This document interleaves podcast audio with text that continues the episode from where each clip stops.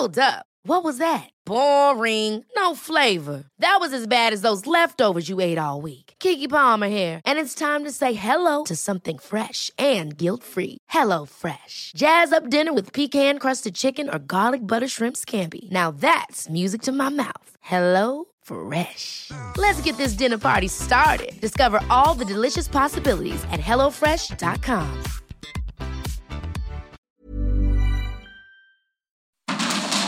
Inicia.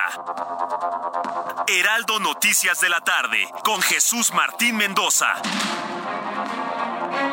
En Heraldo Radio.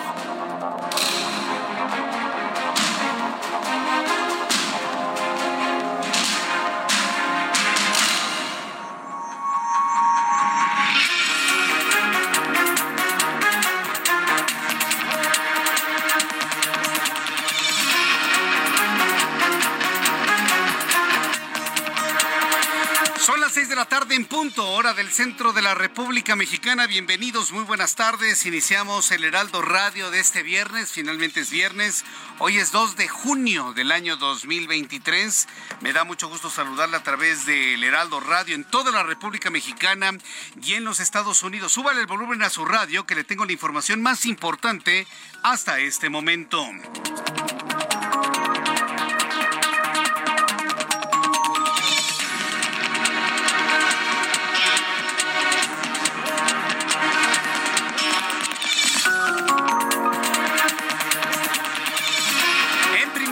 Este resumen de noticias le informo que de acuerdo con fuentes de la Secretaría de Infraestructura, Comunicaciones y Transportes, Vaya nombrecito, ¿no? La Secretaría de Comunicaciones y Transportes, luego de dos años, México recupera la categoría 1 en materia de seguridad aérea tras una auditoría de las autoridades de la Administración Federal de Aviación, en la que se determinó que México regresa a la categoría 1. Sin embargo, la FAA aún tiene un periodo de 40 días para deliberar, es decir, le han regresado a México la categoría 1 pero en mes y medio podrían decir, mm, no, no, no cumple con los estándares de seguridad y se le regresa a la categoría 2. Es decir, no hay que cantar victoria. Y esto se lo comentaba al secretario general de, de, ASPA, de la Asociación de Sindicatos de Pilotos Aviadores, hoy en el Heraldo Televisión. ¿A quién se le debe esta designación? Porque el presidente López Obrador se va a poner la medalla el lunes. Ah, claro. Ah, por supuesto. Acuérdense que López Obrador es un hombre que se siente en el centro de todas las decisiones de este país y del extranjero. Y el lunes lo va a tener usted en la mañanera diciendo, lo logramos. Ahora somos categoría 1, ya saben, ¿no? Poniéndose la medalla del esfuerzo de otros. Y se lo advertí al secretario del sindicato de pilotos aviadores. Sí, para que luego no vayan a salir con que, ay, ni cuenta me di. No, no, no el presidente mexicano se pone las medallas de todos, sin importarle un comino lo que opinen los demás. Ya le advertí a los pilotos aviadores y a toda la industria de la aeronáutica nacional de que se pongan abusados, porque el lunes en la mañanera él se va a colgar la medalla. Pero hay 40 días para que todavía, inclusive Estados Unidos, pueda determinar de que México no se hace acreedor a esa categoría 1. Le voy a tener todos los detalles en los próximos minutos aquí en el Heraldo. En más de este resumen de noticias, le informo que las bancadas de Morena y sus aliados en la Comisión Permanente impidieron la convocatoria a un periodo extraordinario de sesiones para nombrar a los comisionados faltantes del Instituto Nacional de Transparencia, Acceso a la Información y Protección de Datos Personales, al justificar que es un tema que no es de urgente resolución. Ayer lo habían dicho, hoy lo confirmaron y esto pues coloca al Movimiento de Regeneración Nacional y al Senado de la República en una posición de desacato a la autoridad judicial. Anoche en Teocaltiche, Jalisco, un enfrentamiento armado entre presuntos sicarios del cartel de Sinaloa y Jalisco Nueva Generación causó diversos narcobloqueos a la altura del crucero de Nochistlán y Jalotostitlán. Pobladores denunciaron en redes sociales que ambos carteles se disputan el control de la zona. Destaca que los hechos ocurrieron luego de que el gobernador Enrique Alfaro anunció que estaría fuera por un asunto personal. No hay gobernador en Jalisco en este momento. Está atendiendo un asunto personal. ¿De qué se trata? ¿Quién sabe? No se ha informado cuál es el asunto personal del gobernador, pero no hay gobernador. Y en eso de que no hay gobernador, ya son ocho los desaparecidos en el call center, ya son 45 las bolsas con restos humanos encontrados en Zapopan, ya se da este enfrentamiento entre dos carteles del crimen organizado. No hay gobernador en Jalisco. No hay gobernador en Jalisco. ¿Quién va a tomar el liderazgo y las riendas del estado de Jalisco? Y se lo digo a nuestros amigos que nos están escuchando a través del 100.3 de FM. ¿Sí? Sí, yo sé que programas siguientes en esta barra del 100.3, ay, van a decir que no sé qué, que sí, que no sé qué. No, no, no. Vamos a decir las cosas como hay. No hay gobernador. Ya si le dicen otra cosa a las 7 de la noche, ese es problema de ellos. Entonces, ¿qué es lo que sucede en Jalisco? Bueno, pues lo vamos a conocer un poco más adelante aquí en el Heraldo Radio. E informo como cuarto tema importante del día de hoy. Este miércoles la Secretaría de Seguridad Ciudadana confirmó que Sergio N., el policía que mató a un perro arrojándolo al aceite hirviendo en Tecámac, en el Estado de México, se ha confirmado que este hombre, Sergio N., el hombre detenido por este crimen, hay que decirlo, era policía de la Ciudad de México al momento de la agresión. Es increíble todo lo que ha sucedido en torno a esto. Hoy se tienen informaciones nuevas sobre este asunto y más adelante aquí en el Heraldo Radio, por supuesto, le voy a tener toda la información de esto que ha trascendido el día de hoy sobre este asunto. ¿Cómo va el asunto del perrito? Fíjese que en redes sociales se dio a conocer otro caso muy triste, muy lamentable, de un crimen en contra de un gato. Una persona que se ve en las redes sociales increíblemente se acerca, se acerca precisamente a este a este pequeño animal y le da un balazo. ¿Puede usted creerlo? Un balazo.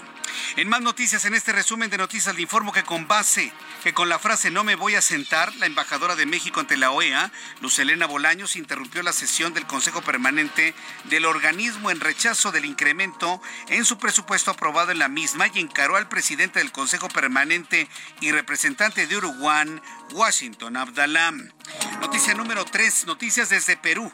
El gobierno de Perú denunció este viernes que varios de sus funcionarios diplomáticos en México han recibido amenazas de muerte, por lo que le solicitó al gobierno de López Obrador, con el que mantiene un enfrentamiento político e ideológico que otorgue garantías de seguridad a sus representantes. Fíjense hasta qué punto ha escalado el problema entre México y Perú. Bueno, entre el gobierno de López Obrador, preciso, entre López Obrador, él de manera personal, con el gobierno de Perú, al grado de que haya amenazas de muerte. Y Perú le dice al presidente, oigan, ya bájenle, ¿no?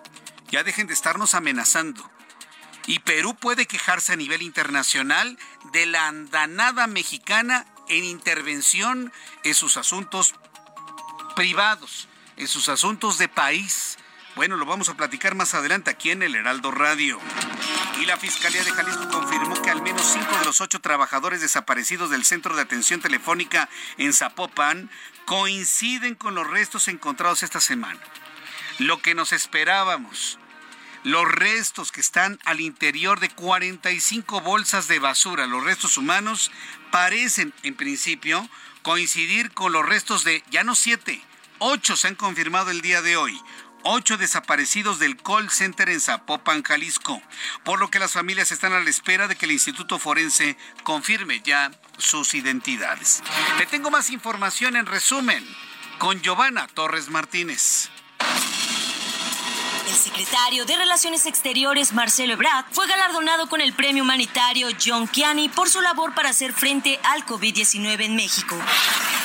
De acuerdo a datos de la encuesta nacional de ocupación y empleo en el país, las personas que laboran más de 48 horas semanales aumentaron 6% en el primer trimestre del 2023 comparado con el año pasado, lo que equivale a 894 mil personas. Según expertos, el hecho de que la gente deba trabajar más de lo establecido se debe a que no ganan lo suficiente y consideraron que de aprobarse la reforma para reducir la jornada laboral beneficia solo a los empleados del sector formal.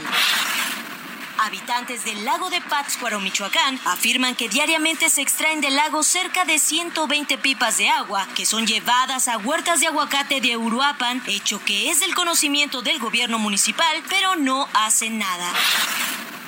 De visita en la ciudad de Morelia, el secretario de Gobernación Adán Augusto López advirtió a la empresa concesionaria PINFRA que de no atender su obligación de dar mantenimiento a la autopista siglo XXI, se iniciará un proceso para revocar la concesión de dicha vía de comunicación que conecta con el puerto internacional de Lázaro Cárdenas.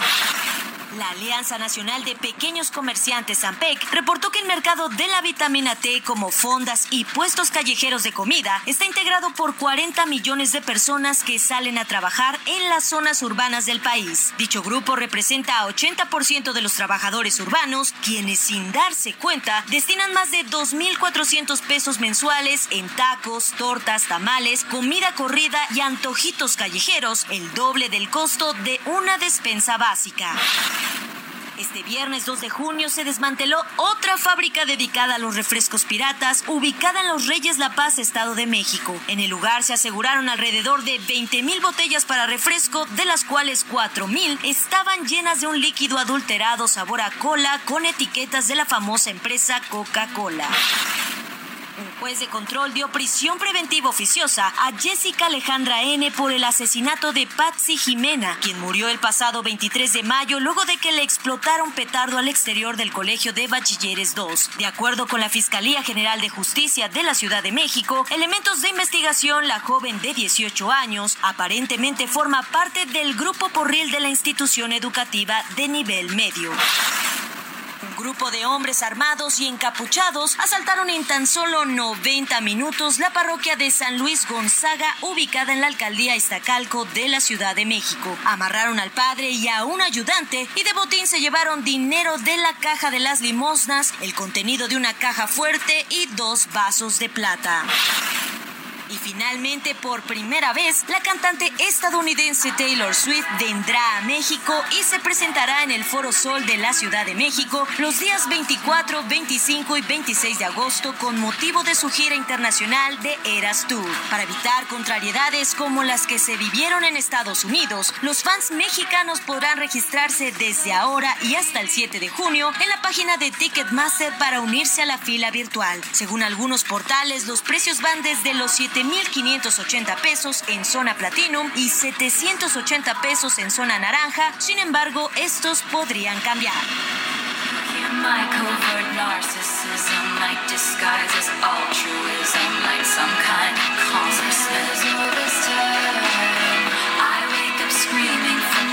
Gracias Giovanna Torres Martínez por la información en resumen. ¿Sabe quién está muy contento de que va finalmente a, a venir a México a dar conciertos Taylor Swift?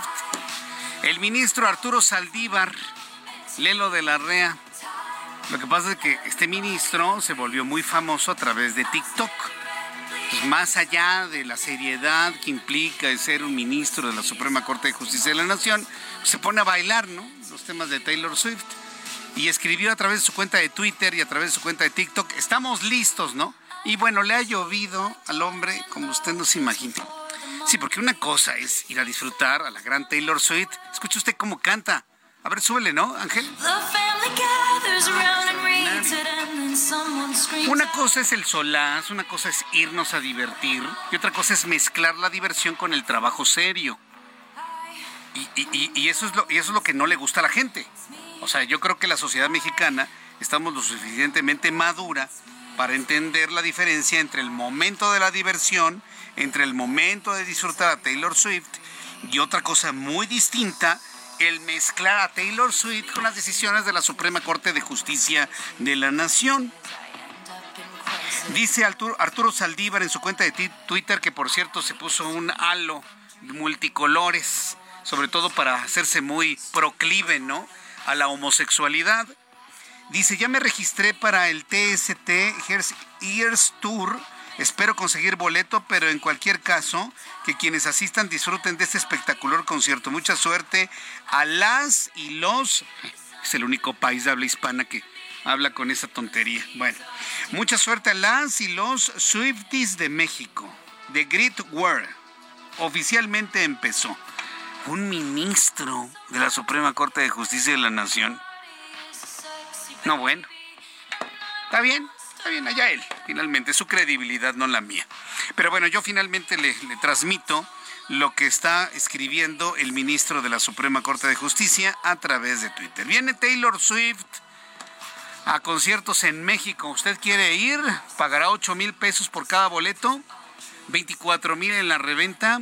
¿O se conformará con 700 pesos pagarlos en Gallola y ver a Taylor Swift allá en lo chiquito? Allá apenas observándola. Yo le invito para que me lo comparta a través de mi cuenta de Twitter, arroba Jesús Martín.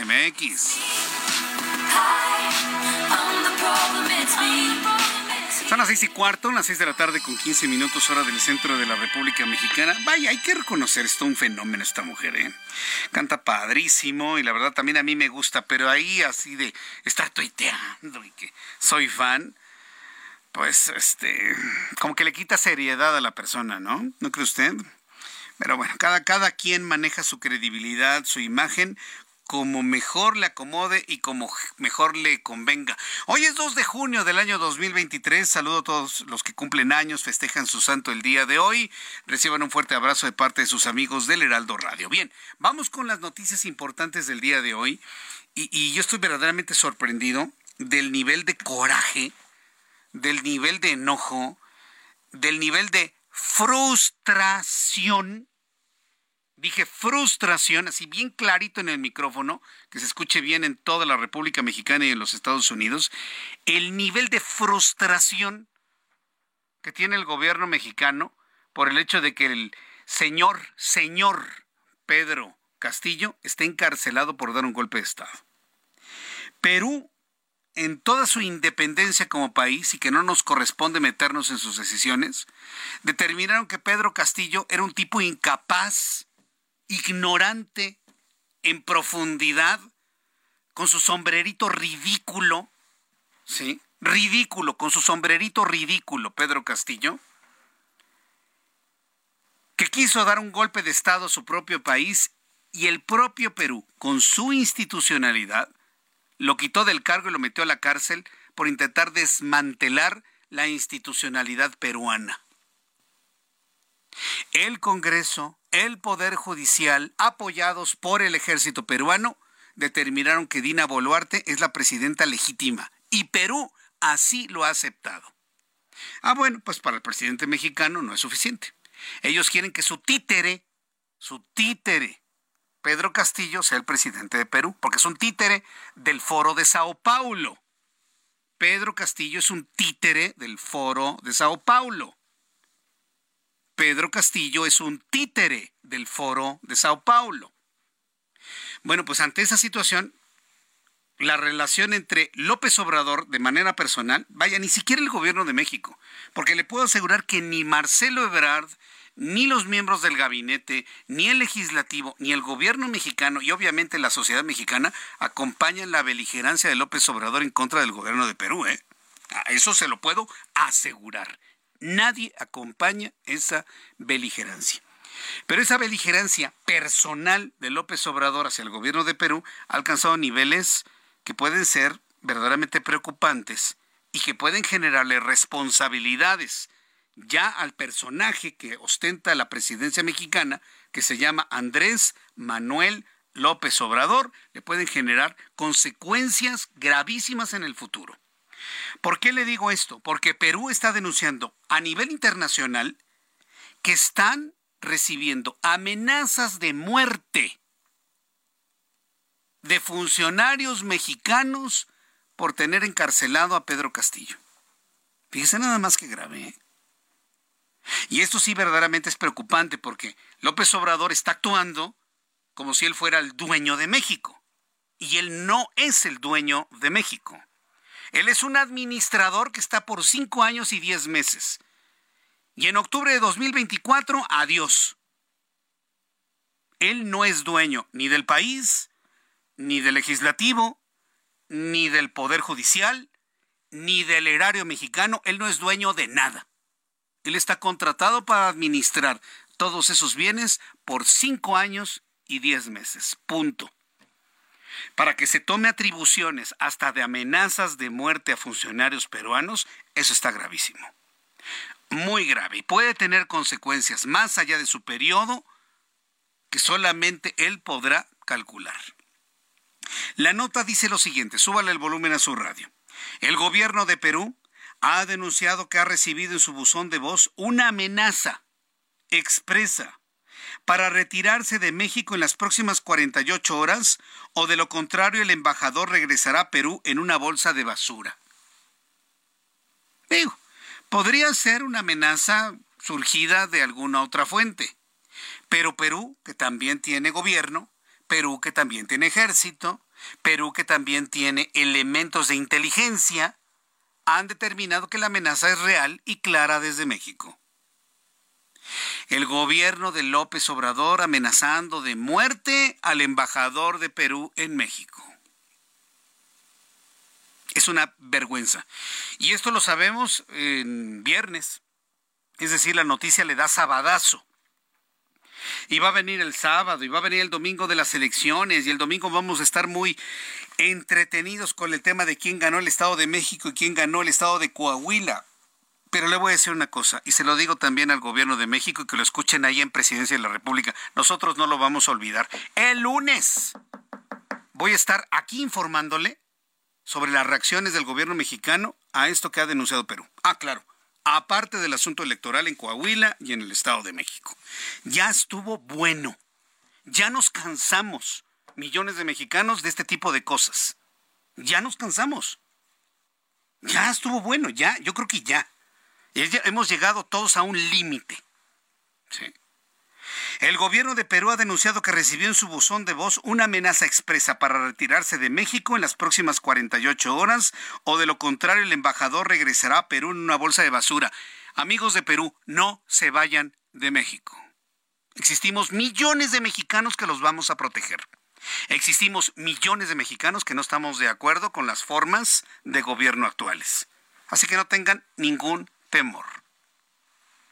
Afirman que el audio está dirigido al embajador, aunque desde febrero pasado la relación entre ambos países ha quedado reducida a encargados de negocios tras el retiro definido, definitivo del diplomático Manuel Gerardo Talaver Espinar por decisión de la presidenta peruana Dina Boluarte, la presidenta legítima de Perú.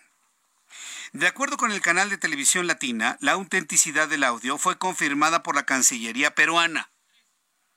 Perú tiene ejército. Perú también tiene eh, eh, ejercicio de inteligencia y han determinado que esas amenazas son reales desde alguna entidad gubernamental mexicana al gobierno de Perú. Los están amenazando de muerte. Muerte, o sea, quitarles la vida.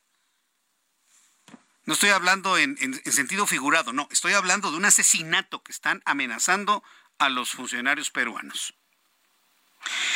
Aunque señalan que cabe la posibilidad de que no sea una extorsión real, no lo pasarán por alto y prefieren tomar todas las precauciones necesarias. Así se escuchó. perros peruanos, hijos de.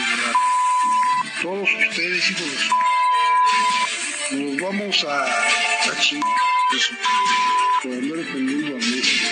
Aunque nuestro presidente sea un pobre no se sepa gobernar está representando una investidura mexicana, está representando el gobierno de México, la moral de todos y cada uno, la dignidad de todos los mexicanos. Que vamos a romper toda pinche embajador de que vamos a reventar toda y que vamos a extraditar y cachitos a ¿Qué tal, eh? Mire, si eso fuera falso, la misma inteligencia peruana diría, ah, pues es falso, ya, ya lo tenemos completamente mapeado, es completamente falso, pero no. El gobierno peruano tiene elementos de inteligencia suficientes para entender que esto llega directamente del gobierno de Andrés Manuel López Obrador. ¿Todavía hay alguien que pueda votar por este partido y por esta ideología? Es indignante. Y en Perú esto está en todos los noticieros de radio y de televisión y de redes sociales. En Perú. Las amenazas de alguien del gobierno mexicano de matar al embajador peruano en México. Hasta este momento no hay ninguna reacción del gobierno mexicano, ninguna. ¿Y qué es lo que dice, qué es lo que dice el dicho mexicano? El que calla otorga. Hasta este momento no hay una sola reacción a este señalamiento por parte del gobierno de Perú al gobierno mexicano. ¿Puede usted creerlo?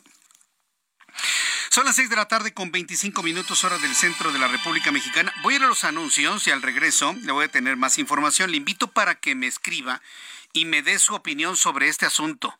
El gobierno mexicano amenazando de muerte al gobierno de Perú.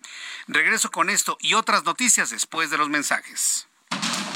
Escucha las noticias de la tarde con Jesús Martín Mendoza. Regresamos. Continúa Heraldo Noticias de la tarde con Jesús Martín Mendoza.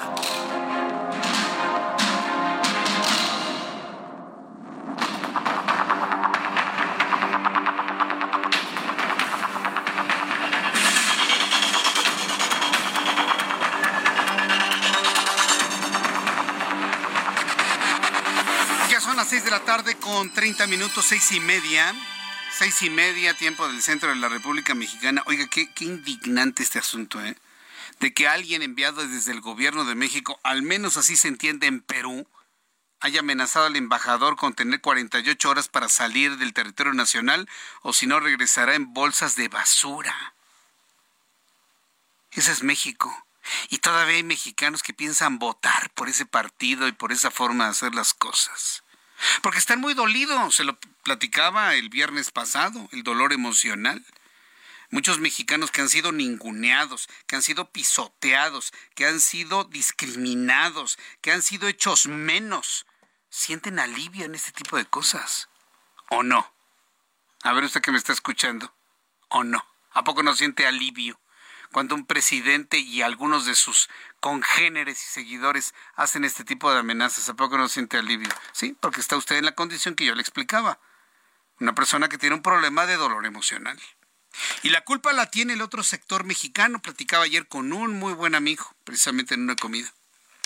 Son las clases altas y la clase media alta, la que han ninguneado a las clases bajas y hoy están buscando en el discurso beligerante de un presidente un desquite un alivio, una catarsis.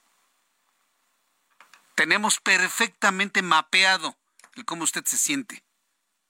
Y eso no nos va a llevar a ningún lado. A ninguno, ¿eh? Se lo digo. A ninguno. Porque ni siquiera está pensando en su prole. Ni siquiera está pensando en su descendencia.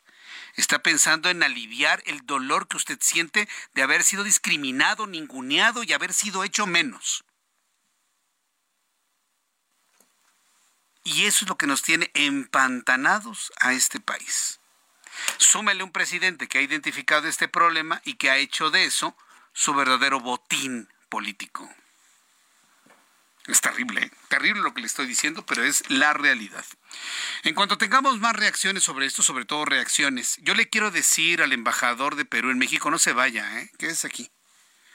Demuestre la grandeza peruana en México.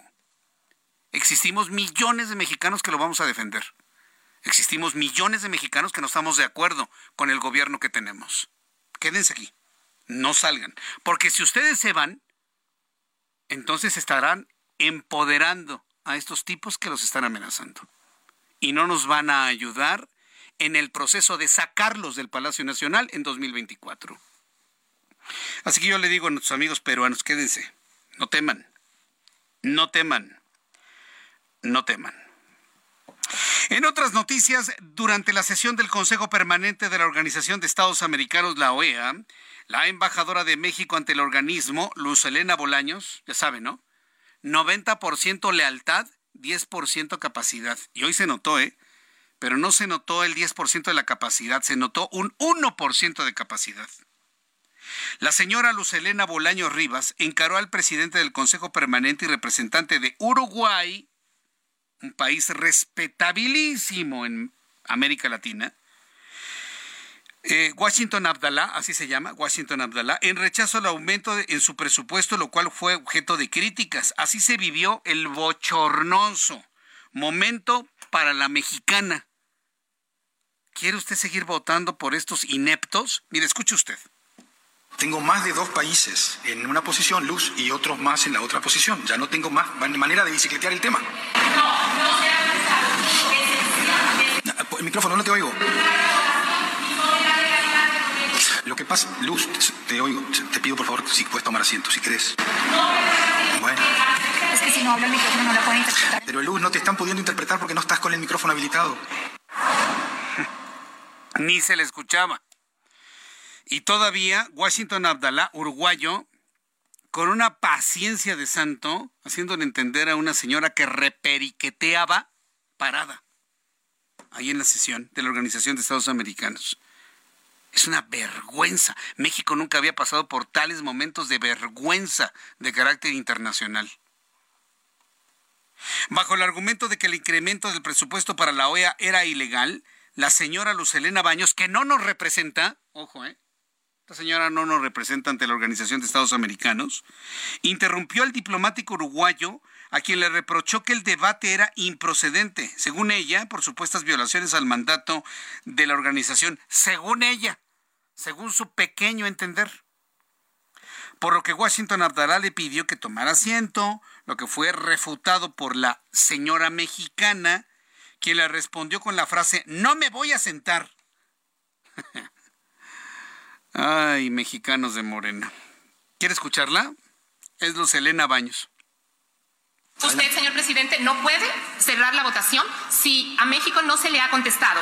Eh, sobre este proyecto, que para nosotros ha sido sometido a nuestra consideración, no puede ser votado por este Consejo al no tener, repito, mandato ni competencia en la materia. Tenemos competencia para elevar a la consideración de la Asamblea General el proyecto de programa, pero esto no es una guía, esto es una resolución que toma ya decisiones anticipadas y es violatorio de la Carta de la OEA, no solo es violatorio del Estatuto del, del Consejo Permanente. Usted no puede forzar una votación si hay un punto esencial que no ha sido contestado de manera rotunda por el secretario Arrigui.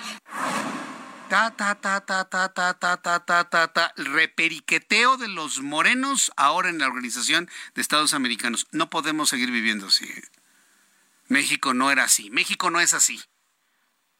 México es un país respetable a nivel internacional y de primera línea. No puede tener funcionarios de este bajísimo nivel reperiqueteando la señora al líder de la OEA. Y de un país, perdónenme, profundamente respetable. Se lo compartía precisamente hoy en nuestra, en nuestra columna, en mi columna en el Heraldo de México, el nivel de votación que alcanza Uruguay, más del 80%. Cuando hay procesos electorales, sus padrones electorales, sus listas nominales acuden a las urnas en más de un 80%, no 50% como los mexicanos. Es, es, vergonzoso escuchar a esta señora, sin tener razón, estarle gritando al representante de la Organización de Estados Americanos.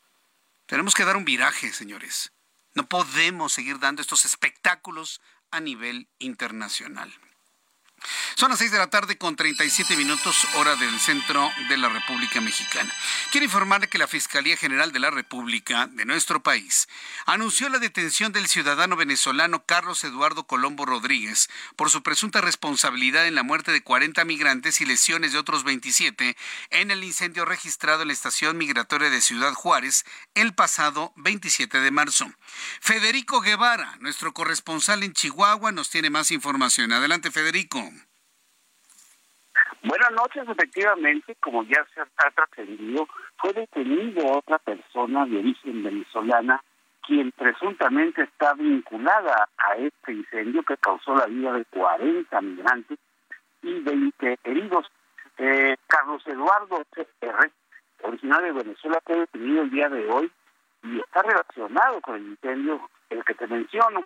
La Fiscalía General de la República realizó un operativo en un hotel de la zona centro del Hotel Colonial, donde ubicaron una acción penal en su contra, por lo que este venezolano fue detenido o trasladado a la sede de la Fiscalía. Hasta el momento el joven se dice inocente, no estuvo ahí, pero pues todo parece indicar, incluso las evidencias del video, lo hace o se ve cuando es copartícipe de, de, este incendio provocado. La información preliminar indica que el extranjero tuvo la participación directa en este incendio, por lo que será presentado en un juez federal. Con esto ya son cinco personas las detenidas, parte del director de migración, quien pues, viene a firmar cada día último 15, 29 así como pues otra persona de origen venezolano y dos elementos de seguridad que presuntamente vigilaba este, este local del Instituto Mexicano de Migración. Esto es lo que hay hasta el momento y bueno, vamos a ver qué es lo que sucede tras esta detención. Bien, pues estaremos atentos de la información que se genere en aquella zona de Chihuahua. Muchas gracias, Federico. Igualmente, buenas tardes. Hasta luego, buenas tardes. Ahí van las investigaciones avanzando.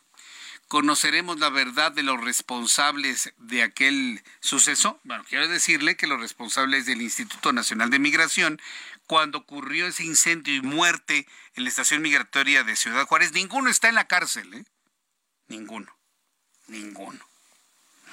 La Fiscalía de Jalisco confirmó que los restos localizados esta semana en la barranca de Zapopan, fíjese lo que le voy a informar, súbale el volumen a su radio, amigos en Guadalajara, que me escuchan en toda la zona metropolitana de Guadalajara, Zapopan, Tlaquepaque y alrededores, a través del 100.3 de FM.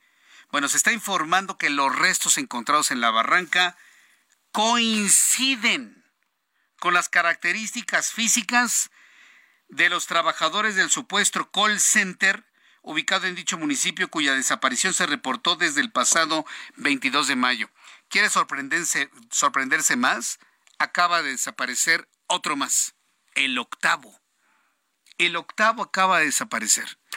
Mientras desaparecía el séptimo y desaparecía el octavo, la investigación ya estaba y no se dieron cuenta. Para que vea la eficacia de la fiscalía en aquel lugar. Hoy se anuncia que desapareció un octavo y ni cuenta se dieron. Pero el drama está en que los restos humanos encontrados en 45 bolsas de basura en Zapopan, Jalisco, tienen coincidencias con identificaciones físicas de los jóvenes desaparecidos en ese call center. Mayeli Mariscal es nuestra corresponsal en Guadalajara, Jalisco, y nos informa. Adelante, Mayeli. Muy buenas tardes, buenas tardes también a todo el auditorio. Pues como comentas, ya son ocho las víctimas de este eh, de esta empresa con supuestas operaciones de call center, eh, cobro de hipotecas vencidas extranjeros y también venta de tiempos compartidos. Ya eh, se menciona estas características físicas que coinciden con algunos, dice la Fiscalía, algunos de estos ocho eh, jóvenes que se buscan. Hay que recordar, las edades van desde 23 y hasta 37 años de edad de estas ocho personas. Y el día de hoy también el fiscal señala que, bueno, ya están en el Instituto Jalisciense de Ciencias Forenses estas ya 50 bolsas con restos humanos que están siendo analizadas para pues confirmar los exámenes genéticos y ver las identidades eh, de estos jóvenes. Vamos a escuchar parte de este tema en voz del gobernador Enrique Alfaro Ramírez. Es de veras increíble la brutalidad eh, a la que puede llegar la delincuencia organizada. Va a continuar la investigación. Eh, por lo pronto lo que hay que hacer es eh, mandar un mensaje de solidaridad, de apoyo a sus familias y también un mensaje de que seguimos adelante el gobierno, que no vamos a echar la cabeza, que vamos a seguir trabajando hasta el último día de esta administración en la tarea de recuperar la paz y la tranquilidad. Es eh, una tarea compleja, dura, en la que hay muchos avances, pero siempre habrá retos y este hecho pues no deja de ser algo que lastima al pueblo de Jalisco y un día doloroso. Y bueno, también compartirles que esta tarde se están manifestando precisamente las familias de estas ocho personas. Salieron alrededor de las 5.30 de la glorieta Minerva rumbo a Casa Jalisco. Le preguntábamos a Enrique Alfaro Ramírez si esta vez sí tenía contemplado recibirlos. Él dijo que bueno, se estará respetando su derecho a la manifestación, pero que no, no tenía contemplado el recibirles o abrirles la puerta de los jaliscienses, que es esta casa Jalisco. Y por lo pronto también una aclaración que hizo el día de hoy en entrevista también con medios, el fiscal Luis Joaquín Méndez Ruiz señala que bueno, ya eh, aumenta a 50 el número de bolsas con restos y que eh, no son precisamente el número de cuerpos eh, acorde a ese número de bolsas, es decir, no significa que son 50 cuerpos los que se extrajeron, porque hay que recordar que estamos hablando, y bueno, lamentablemente, de restos humanos. Así es que también está pendiente el definir cuántos cuerpos se han extraído de este lugar o, a cuántos cuerpos corresponden estos restos. Y por supuesto, pues en las siguientes horas también, eh, ya una vez que el Instituto Jalisciense de Ciencias Forenses termine estas pruebas genéticas, el descartar o confirmar que se trata de estas ocho personas o de cuántas personas se estaría hablando. Bien, pues estaremos atentos de ello. Muchas gracias por la información. Muy buenas tardes para Gracias, Mayeli, desde Guadalajara, Jalisco, con esta información. Es de verdad de no creerse, es increíble el país en el que estamos, pero en fin, yo tengo la obligación de informarle la realidad de cómo estamos. Y es lo que nos ha informado Mayeli Mariscal, nuestra corresponsal en el estado de Jalisco. Son las seis de la tarde con 44 minutos hora del centro de la República Mexicana. Vamos a otros asuntos. Algo que en lo personal, y se lo digo con toda franqueza, no lo puedo creer y no por un deseo de que le vaya mal a México. Pero yo no veo en este momento condiciones de seguridad aérea como para decir de que México está en la categoría 1, es decir, en la seguridad aérea de los mejores países del mundo. Para las personas que no conocen a los mejores países del mundo, pues este tipo de informaciones les va a costar mucho trabajo comprenderlas o aceptarlas. Pero quienes en mayor o en menor medida hemos estado en los mejores países del mundo, la seguridad aérea de esta pobre nación no es igual ni mejor que esos países, ¿eh? se lo digo con toda franqueza. Sin embargo, pues la auditoría del Programa Internacional de Evaluación de la Secretaría Operacional de la Aviación, IASA, que, la, que, sus siglas en inglés, que la Autoridad de Aviación estadounidense realizó a la Agencia Federal de Aviación Civil, a la mexicana, concluyó este viernes. De acuerdo con la Secretaría de Infraestructura, Comunicaciones y Transportes, se prevén resultados favorables para que México pueda volver a ocupar la categoría 1 en seguridad aérea. Abro paréntesis, yo Jesús Martín en lo personal lo dudo y sobre todo si se abren 40 días, y, no porque yo sea un piloto aviador, no, pero soy usuario de servicios de aeronáutica. Claro. Y yo he vivido, y muchos de mis amigos y conocidos hemos vivido los atrasos, los problemas, los riesgos, los problemas de aterrizaje y volver a subir, y muchas otras cosas más que ocurren en los aeropuertos de México. Sí. O sea, no necesito ser un capitán para que se detengan todos los bots de, San Juan a Martínez que se detengan antes de que me vengan a fregar a través de mi cuenta de Twitter. Yo no lo digo como un piloto experto en aeronavegación, lo digo como un usuario, como, una persona que se sube a un avión y que quiere llegar vivo a su casa. Y que hemos vivido los momentos en los cuales no se puede aterrizar y se tiene que volver a subir o los retrasos para despegar, o los retrasos para poder aterrizar. Y que me digan, ya vamos a tener la categoría 1. Espérenme tantito, ¿no? No es un mal deseo para el país, pero las condiciones, la verdad yo las pongo muy en duda como usuario de aviones. Entonces, de acuerdo con la Secretaría de Infraestructura, Comunicaciones y Transporte, se prevén resultados favorables para que México regrese a la categoría 1 en seguridad aérea, es decir, todavía no la tiene. Está diciendo el gobierno de este señor que esperan que se nos dé la categoría 1, pero faltan 40 días para poderlo determinar. No obstante, la Administración Federal de Aviación de Estados Unidos aún tiene, como le digo, un periodo de 40 días para deliberar y a través de los canales diplomáticos correspondientes comunicarle a México se recuperó la categoría 1 en seguridad aérea tras más de dos años de, de haber estado degradado. O sea, en pocas palabras, están anunciando para hacer pirotecnia mediática de algo que todavía no ha ocurrido. Para que usted lo sepa, y por favor ayúdeme a informarle a todos, México sigue estando en categoría 2. Y lo que está haciendo el gobierno mexicano es decir, vamos a recuperar la categoría 1. ¿Cuándo? En 40 días.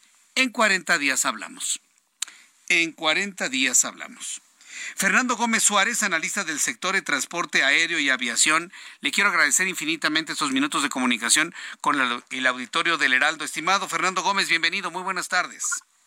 Jesús Martín, muy buenas tardes. Al contrario, el agradecido soy yo por la oportunidad de saludar. ¿Por qué hace esto el gobierno mexicano? ¿Por qué hace esto la Secretaría de Transportes sin tener una definición de llegar a la categoría 1, anunciarlo de que ya merito? O sea, ¿qué, ¿qué, gana el gobierno mexicano con hacer este tipo de artimañas?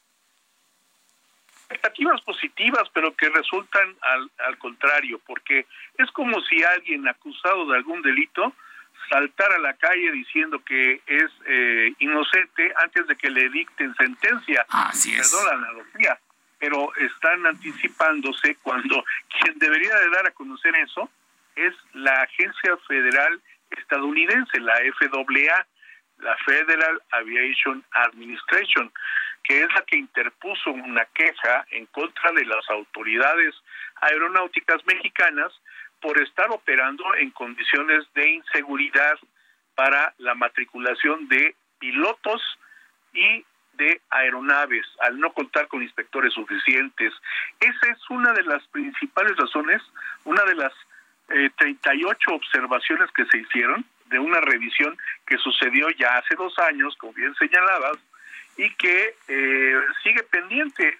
Todavía dicen que ya entregaron todo que ya se cumplió con esa revisión que duró una semana, esta que hoy concluye, pero que todavía aún faltan algunos pendientes. El problema es que no pueden presentar el 98, el 95% de los asuntos resueltos, tiene que ser el 100% por ley, así está dictado en la normatividad internacional y lo demás pues es parafernalia, la verdad. ¿Qué más? Quisiéramos que recuperaran la categoría 1 para que las aerolíneas mexicanas pudieran retomar.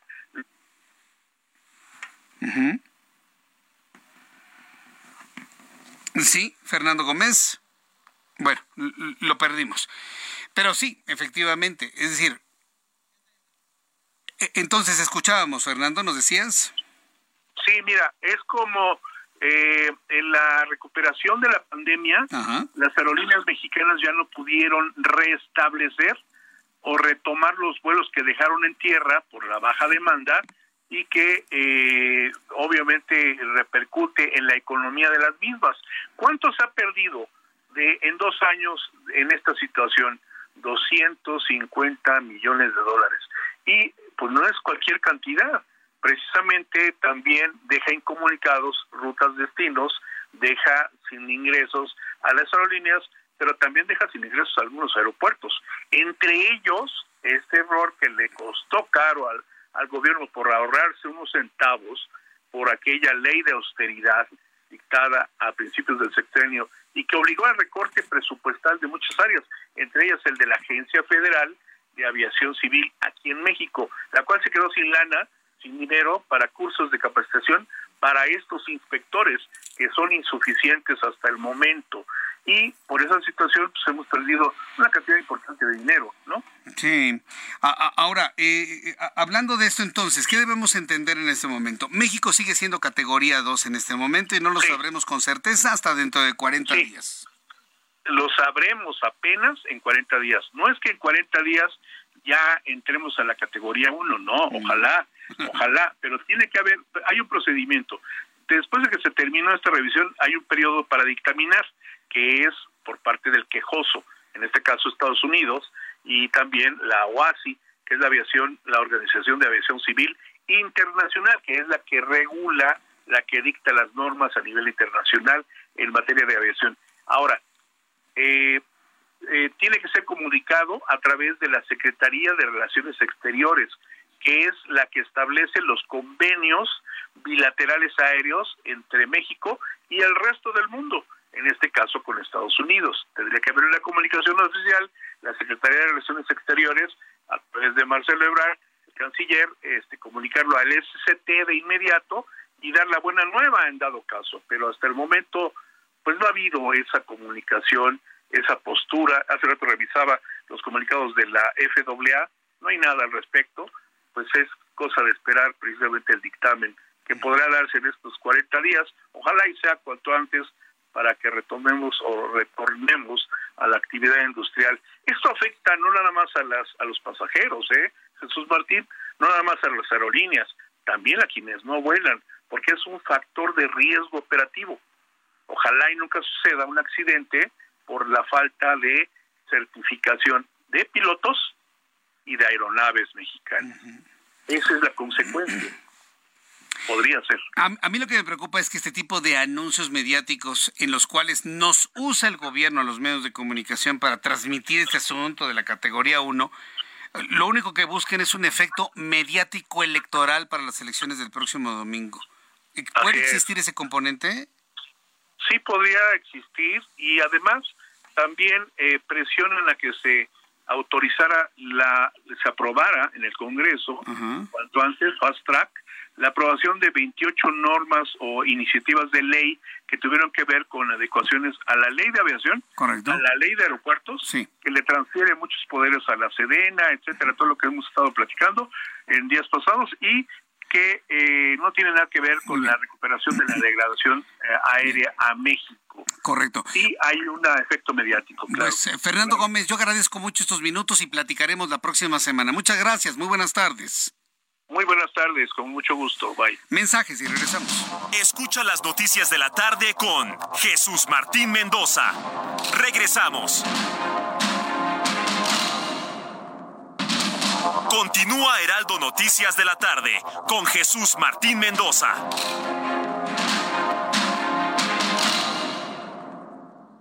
Hola amigos del Heraldo Radio. ¿Te gustaría mejorar tu velocidad de lectura, comprensión y retención? Entonces debes de conocer Sileo, empresa líder en lectura rápida que está preocupada por la educación en México y por ello otorga becas a través de la Fundación México Lee. Las técnicas de Sileo te ayudarán a leer 10 veces más rápido con total comprensión y excelente retención, garantizado por escrito. Optimiza tus jornadas de estudio y sé más eficaz en tu trabajo. Esta capacitación dura cuatro meses y es para toda persona mayor de nueve años que quiera mejorar su lectura. Si Leo te regala una clase muestra para que conozcas cómo funciona nuestra técnica y la Fundación México Lee te da una beca de hasta 50% de descuento. Regístrate, haz una llamada y cuelga o envía WhatsApp con la frase gané una beca al 5555 00 26 96 55 55 00 26 96 y obtendrás 50% de descuento en toda la capacitación más una clase muestra. Lee correos, artículos, archivos, reportajes, fichas técnicas, periódicos, libros y mucho más con nuestras técnicas. Lectura rápida a tu alcance a través de la beca de la Fundación México Lee haciendo una llamada perdida o enviando un WhatsApp al 55 55 00 26 96. En Sileo, tu futuro es primero. Solicita tu beca al 55 55 00 26 96. Regresamos a seguir escuchando las noticias de la tarde con Jesús Martín Mendoza.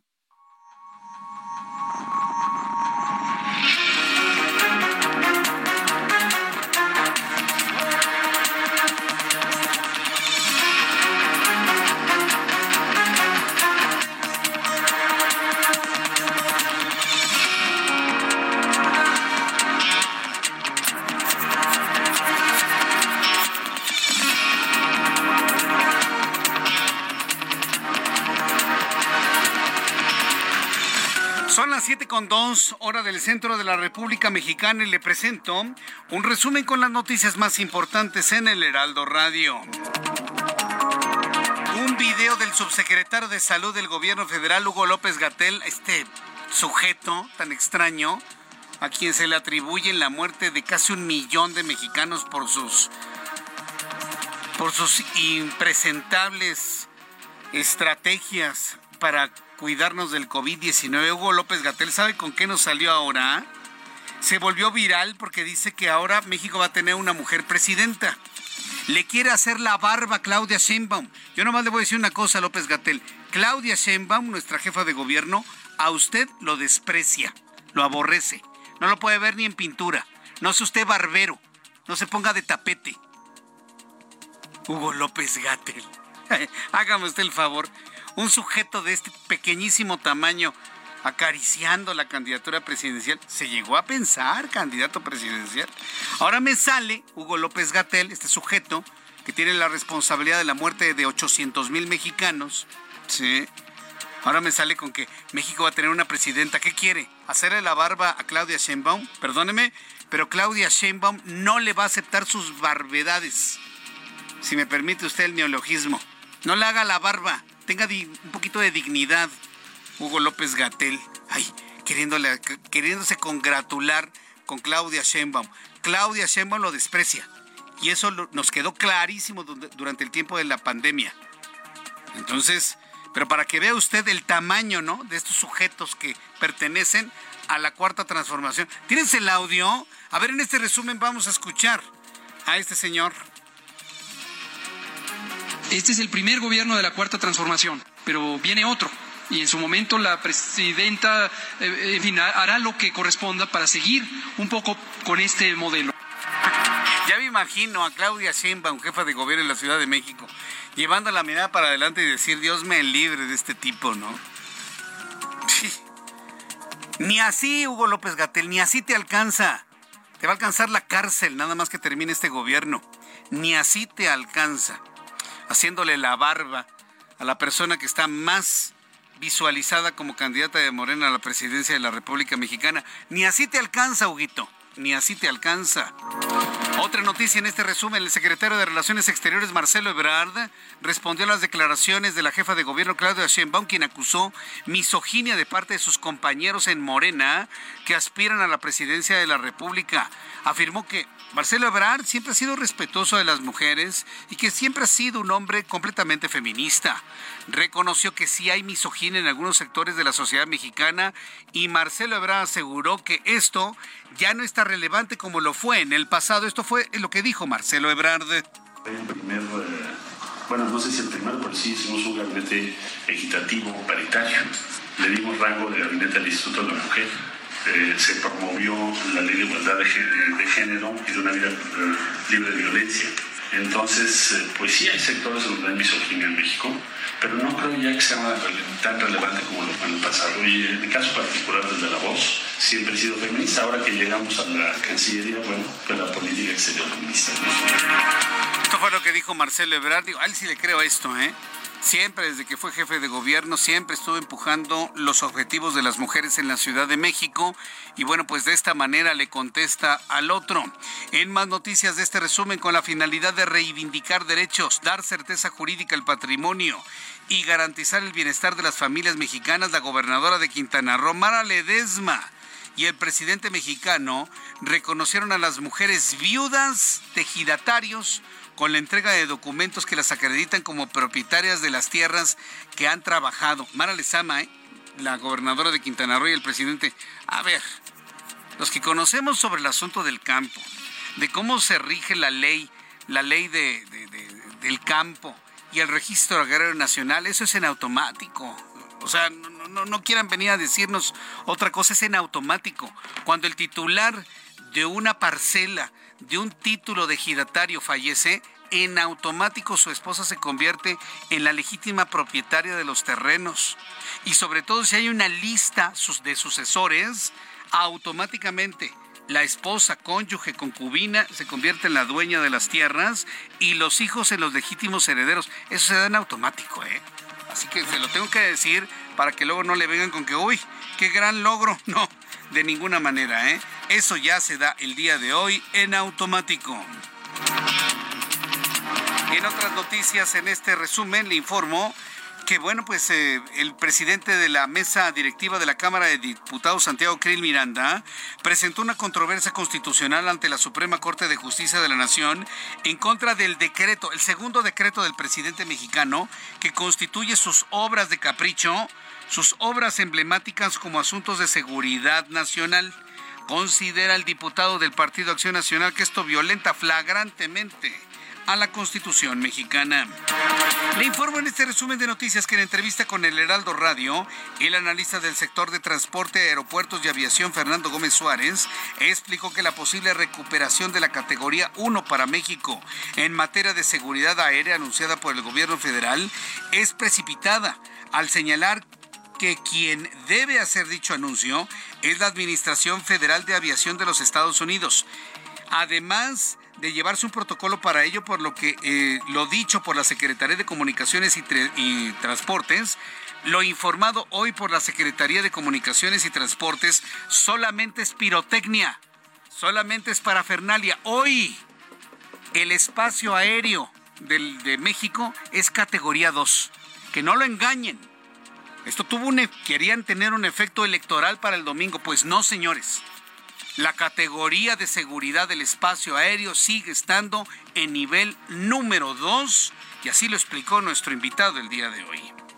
Es como si alguien acusado de algún delito saltar a la calle diciendo que es eh, inocente antes de que le dicten sentencia, pero están anticipándose cuando quien debería de dar a conocer eso es la Agencia Federal Estadounidense, la FAA, la Federal Aviation Administration, que es la que interpuso una queja en contra de las autoridades aeronáuticas mexicanas por estar operando en condiciones de inseguridad para la matriculación de pilotos y de aeronaves.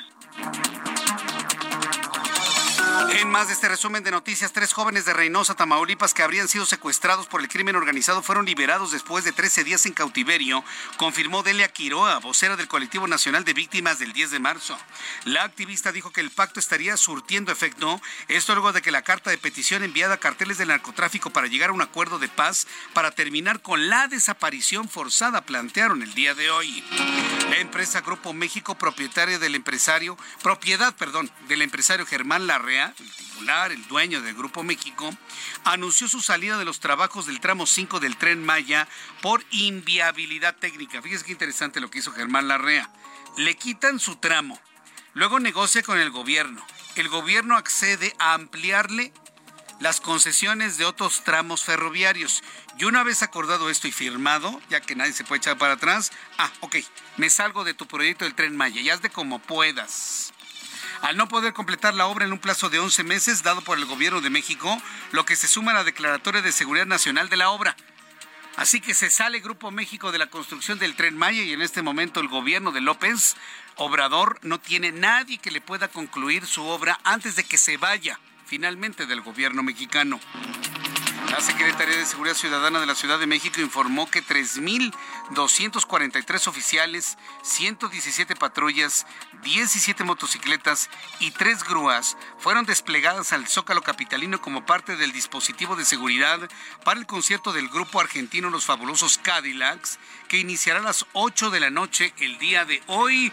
La recomendación para quienes vayan al Zócalo, disfruten del concierto Vayan ligeros, sin cinturones, con calzado muy, muy cómodo, con identificación, con el dinero necesario y sobre todo con el ánimo de divertirse. Concierto en el Zócalo de la Ciudad de México, los fabulosos Cadillacs que suenan así.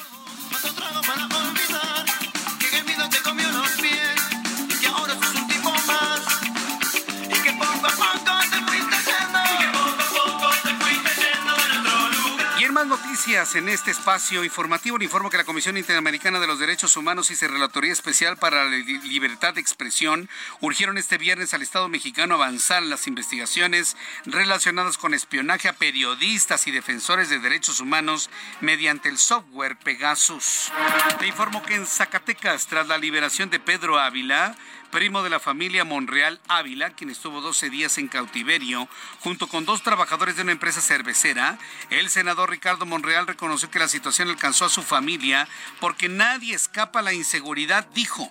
Sin embargo, el senador defendió la estrategia de seguridad implementada por el gobierno de su hermano, David Monreal, al afirmar que hay una estrategia luego de muchos años de abandono. Noticias desde Tamaulipas. El secretario de Salud de la entidad informó que se elevó a seis el número de casos confirmados a infección al sistema nervioso central asociado a un bloqueo neuroaxial provocado por un hongo. No se trata de un virus, Se trata de una bacteria, se trata del hongo Fusarium solani e incrementó a 16 los casos probables detectados a través de la búsqueda intencionada y las acciones preventivas que se realizan en los municipios de Matamoros. La Fiscalía General de Ecuador informó este viernes que se elevó a 60 el número de personas muertas a consecuencia del deslizamiento de tierra registrado en marzo pasado en la población de Alausi, al sur del país sudamericano, tras ser encontrados los cuerpos de tres hombres y una mujer en la zona del desastre. Finalmente le informo en este resumen de noticias que los fabulosos Cadillac se van a presentar el sábado, ya la adelantaba, en el Zócalo de la Ciudad de México mañana, por lo que las autoridades han dado a conocer que bebidas alcohólicas y otras cosas estarán otras cosas son marihuana. A ver, yo no me voy por las ramas. Aquí me bueno, el gobierno en su texto dice otras cosas. Yo no me voy por las ramas marihuana, cocaína, heroína, fentanilo, tachas, crack, cristal y todo lo que consumen los que no tienen esperanza en la vida. Nada de eso va a ser permitido en su consumo en el zócalo de la Ciudad de México. Dicen van a estar prohibidas para el ingreso al concierto. Protección Civil de la Ciudad de México informó mediante un Twitter que las recomendaciones para los asistentes, así como las vialidades que facilitan el acceso al evento, pueden ser consultadas en la página de internet y en sus cuentas en redes sociales. Disfruten de los fabulosos Cadillac de la mejor forma, de la forma más sana, de la forma más adecuada, que lleguen con bien a casa, disfruten mucho, sin tener que estarse drogando, chavos. No es necesario. Disfruten el concierto el día de mañana. Son las 7 con 15, las 19 horas con 15 minutos hora del centro de la República Mexicana. Hasta aquí nuestro resumen de noticias. Le saluda Jesús Martín Mendoza. Le invito para que siga con nosotros. Vamos con nuestros compañeros reporteros urbanos. Alan Rodríguez, ¿en qué punto de la Ciudad de México te encuentras, Alan? Buenas noches.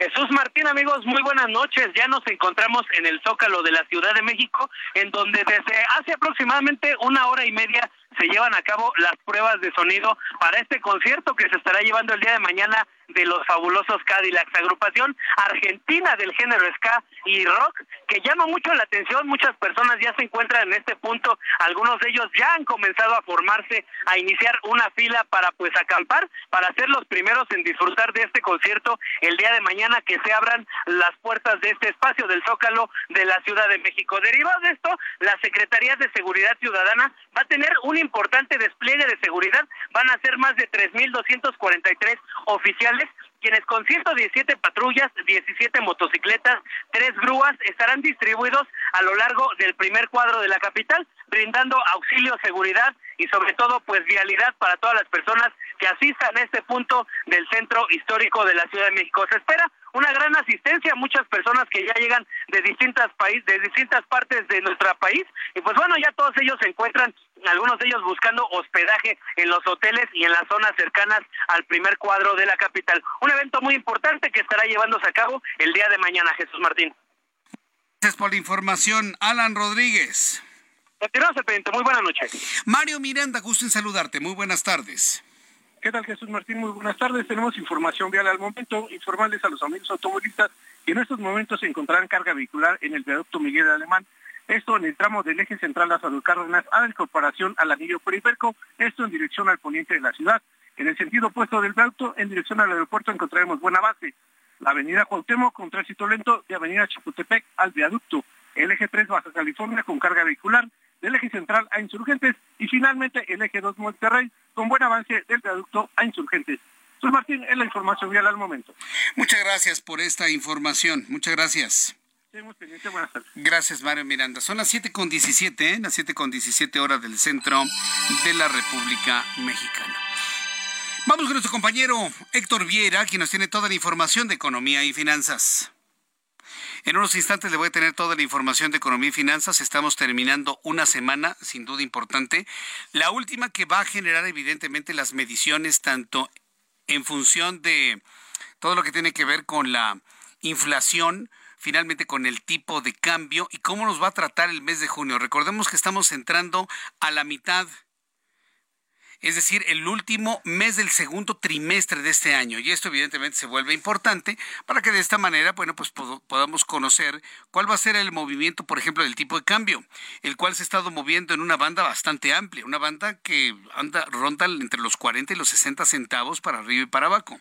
Actualmente el tipo de cambio ha terminado eh, su compra y su venta entre los 17 y los 18 pesos por cada unidad. Pero en unos instantes le voy a tener la información con Héctor Vieira con toda la información de economía y finanzas.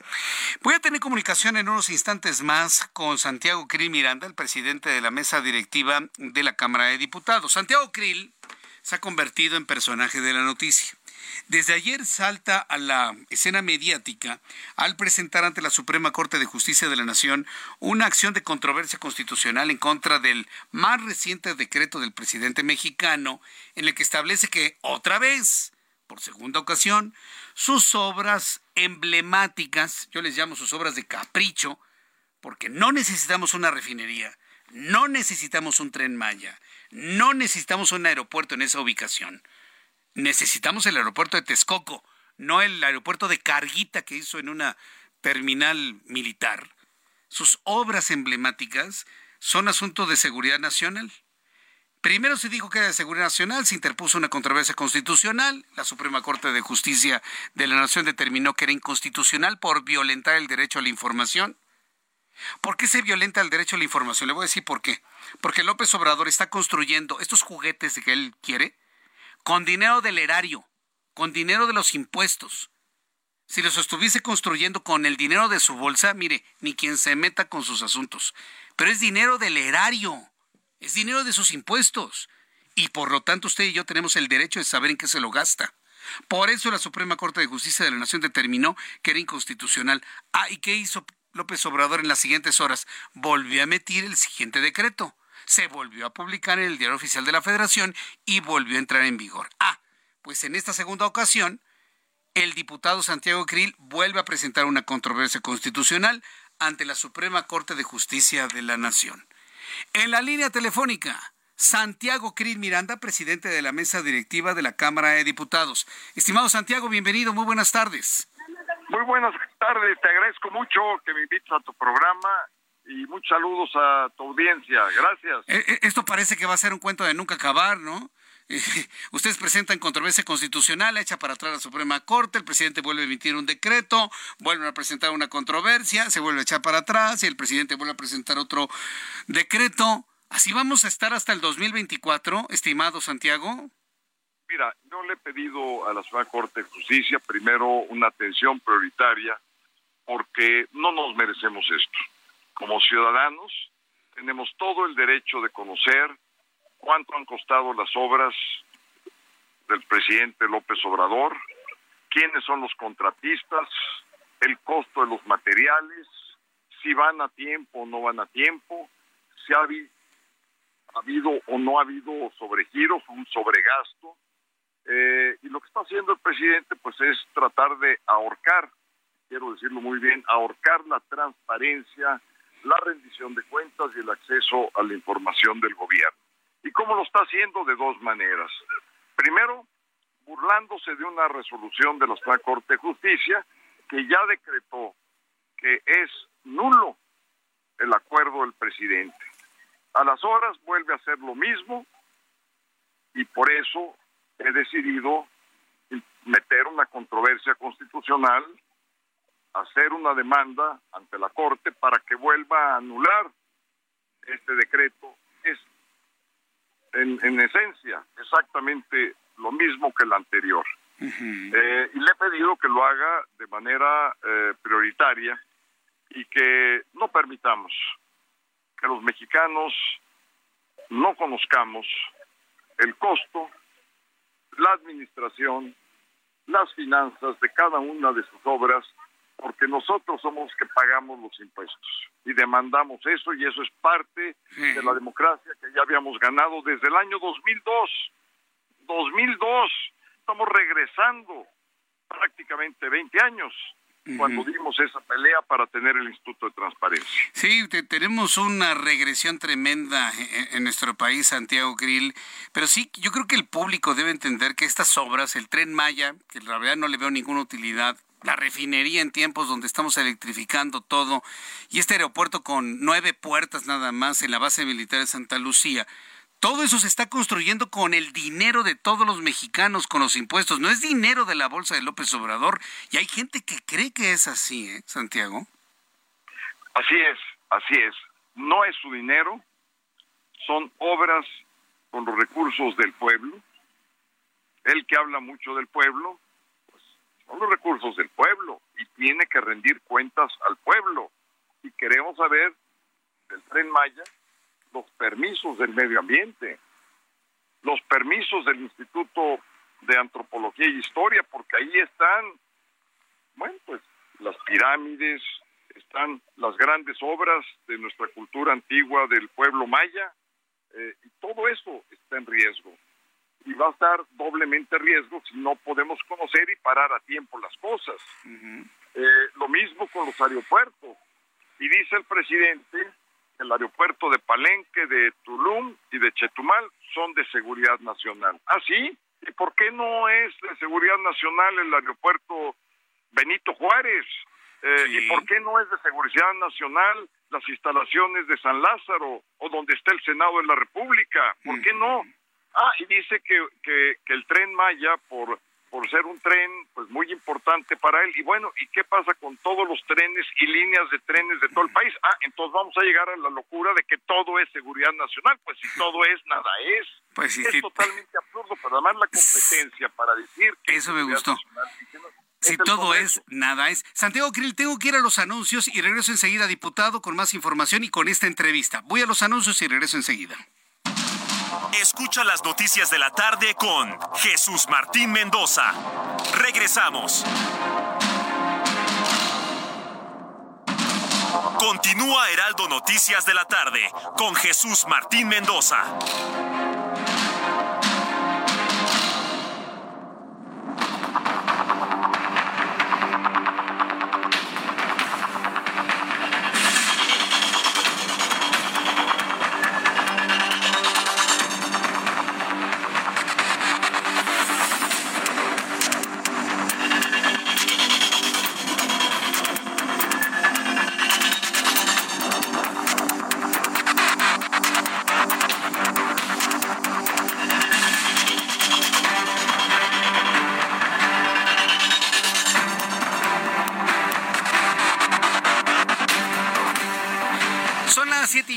Las 19 horas con 30 minutos hora del centro de la República Mexicana. Estaba conversando con Santiago Krill. Mire, Santiago Krill ya presentó ante la Suprema Corte de Justicia de la Nación una controversia constitucional.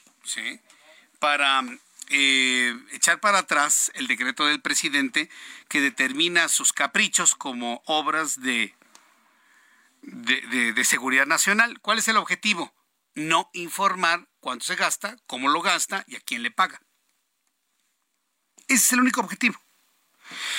Entonces, bueno, pues eh, ya una vez sabiendo esto, seguimos platicando con Santiago Krill, está en una reunión, nos ofreció mil disculpas, se comprometió a platicar con nosotros la próxima semana y la próxima semana seguiremos platicando con él, una vez que el tema ya haya avanzado en la Suprema Corte de Justicia de la Nación, que quiero decirle, la Suprema Corte de Justicia, Suprema Corte de Justicia de la Nación está asediada desde hace más de un mes por integrantes del Movimiento de Regeneración Nacional que siguen amenazando un día sí y el otro también de muerte a Norma Piña, la consejera presidente del Instituto Nacional Electoral. Entonces la próxima semana vamos a tener seguramente información muy importante en cuanto a seguramente, una vez más, los ministros de la Suprema Corte de Justicia de la Nación dando marcha atrás a este decreto presidencial. Ya lo adelantaba hace unos instantes. El presidente mexicano Andrés Manuel López Obrador y la gobernadora de Quintana Roo, Lezama, entregaron documentos del programa Mujeres por el Acceso a la Tierra que beneficia a mujeres del Estado, un hecho histórico para la justicia social. Ya lo leí. Ángel Arellano, más noticias. Adelante, Ángel. Gracias Jesús, muy buenas tardes. Con la finalidad de reivindicar derechos, dar certeza jurídica al patrimonio y garantizar el bienestar para sus familias, la gobernadora de Quintana Roo, Mara Lezama, y el presidente Andrés Manuel López Obrador reconocieron a las mujeres viudas de ejidatarios con la entrega de documentos que las acreditan como propietarias de las tierras que han trabajado. Durante el evento Mujeres por el Acceso a la Tierra, que se realizó en Chetumal, se entregaron 125 documentos agrarios a las viudas de los ejidatarios. Al respecto, la gobernadora Mara Lezama expresó que este programa federal es fundamental para Quintana Roo y dijo que la propiedad de la tierra es un elemento clave para el empoderamiento de las mujeres, pues cuando no tienen derechos de propiedad pierden autonomía y capacidad de decisión en la familia. Por su parte, el presidente destacó el papel relevante que hoy tienen las mujeres en su gobierno, en donde a través del nuevo acuerdo por el bienestar y el desarrollo de Quintana Roo se crea una gran red social para empoderarlas con alimentos, medicinas, créditos para emprendimientos colectivos. Incluso recordó que se está invirtiendo mucho en la entidad. El presidente reafirmó lo que dice es su amor por Quintana Roo y anunció que tiene un lugar especial en la presidencia. Tienen una muy buena gobernadora, expresó el mandatario. Vamos a escucharlo. Y por eso siempre Quintana Roo va a tener para nosotros un trato especial, porque amor con amor se paga.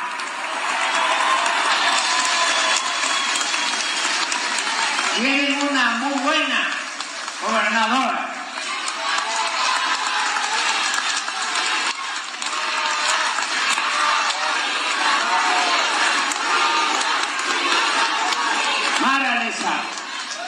Ya, fíjense que estamos eh, invirtiendo mucho en Quintana Roo. Vengo cada 15 días Jesús Martín, la información en esta tarde. Muchas gracias por la información, Ángel. Gracias, hasta luego. Hasta luego, que te veo muy bien. Ángel Arellano con esta con esta crónica de lo ocurrido allá en Quintana Roo. Son las 7.35, las 7.35 horas del centro de la República Mexicana. Vamos a revisar qué tal nos trató el mundo durante este último día de la semana. Revisemos información internacional con Alina Leal Hernández. Viernes desde Helsinki, durante un discurso de la OTAN por la reciente adhesión de Finlandia, el jefe de la diplomacia estadounidense, Anthony Blinken, dijo que la guerra lanzada por el presidente Vladimir Putin es un fracaso estratégico para Rusia y que el único camino para alcanzar una verdadera paz es continuar reforzando a Ucrania. Guillermo Lazo, presidente de Ecuador, informó que no se presentará la reelección en los comicios generales extraordinarios, cuya primera vuelta se celebrará el próximo 20 de agosto. En la India, más de 200 muertos y 900 heridos es el saldo que dejó un accidente múltiple donde dos trenes chocaron en Balasore, Odisha, al este del país. El accidente ocurrió luego de que uno de los trenes descarriló y chocó de frente con el tren de la otra vía. Tras más de un año inmerso en la llamada guerra contra las pandillas, el presidente salvadoreño Nayib Bukele informó sobre una nueva ofensiva contra la corrupción. Bukele anunció la construcción de una nueva cárcel, la cual dijo será el destino de los delincuentes de cuello blanco, ya sean funcionarios o exfuncionarios corruptos. Una prueba simulada por un dron dirigido por una inteligencia artificial durante una misión para identificar y destruir sitios en caso de que una persona le diera una orden negativa se fue en contra de su operador y lo mató. Durante la cumbre de las capacidades aéreas y espaciales de combate futuro de Se informó que luego de que el dron fue reforzado en el entrenamiento, la destrucción era la opción preferida, por lo que la inteligencia artificial decidió que las órdenes prohibidas del humano estaban interfiriendo con su misión inicial. Por eso el simulador mató al operador en la simulación. Muchas gracias, Alina, por la información aquí en el Heraldo. Son las 7.36 horas del centro de la República Mexicana. A ver, mucha atención con lo que le voy a preguntar. Por favor, súbale el volumen a su radio. ¿Sintió el temblor? ¿Sintió usted el temblor a las 7 de la noche con 12 minutos? Yo no lo sentí. Las instalaciones del Heraldo, estamos acá al sur de la Ciudad de México, muy cerca de la colonia del Valle. Yo no sentí el temblor. Me están diciendo, llegaron compañeros míos, oye Jesús Martín, ¿sentiste que se te movió la cabina? No, no, no sentimos nada. Ángel me dice que sí, pero la verdad es que yo no estoy seguro a dónde allá haya ido, ir a, dónde haya ido a comer, ¿verdad, Ángel? Y cómo vengas, ¿no? Pero no, ya cuando vi el Servicio Sismológico Nacional, ya estoy dando cuenta que efectivamente sí, sí tembló. ¿Alguien sintió el sismo de las 7 de la noche con 12 minutos con epicentro en la Ciudad de México? Otra vez. Y fue un sismo importante. alcanzó una magnitud de 2.3 grados. A ver, quitémonos esta idea de llamarles microsismos. No son microsismos. Son sismos en el estricto sentido de la palabra, en toda la extensión de la palabra. Son sismos. Su magnitud es 2.3 grados. ¿Por qué se sienten fuertes? Porque los tenemos abajo de los pies. No esperemos a llamarle sismo a un movimiento que alcance 6, 7, 8, 9 grados. Los de 1, los de 2 y los de 3 también son sismos, no son micros. Es una tendencia que hemos visto en medios de comunicación y que yo insisto que le quitemos ese prefijo de, de, micro. No, no tiene nada de micro, son sismos. Y si se le antoja un epicentro abajo de la Ciudad de México alcanzar 5 grados, nos destruye parte de la Ciudad de México. ¿eh? Así se lo pongo. Y los sismólogos lo saben, pero no se lo van a decir porque toda la estructura está hecha para no generar miedos en la sociedad. Que vaya a ocurrir un sismo de 5 grados con epicentro en la Ciudad de México es muy poco probable. Eso sí, para que vea, científicamente tenemos establecido y sabemos que las condiciones de desplazamiento de las placas subterráneas en la Ciudad de México tienen muy pocas, si no es que nulas probabilidades de generar un sismo mayor a los 3 o los 4 grados. Pero de que estos sismos asustan, ah, sin duda alguna.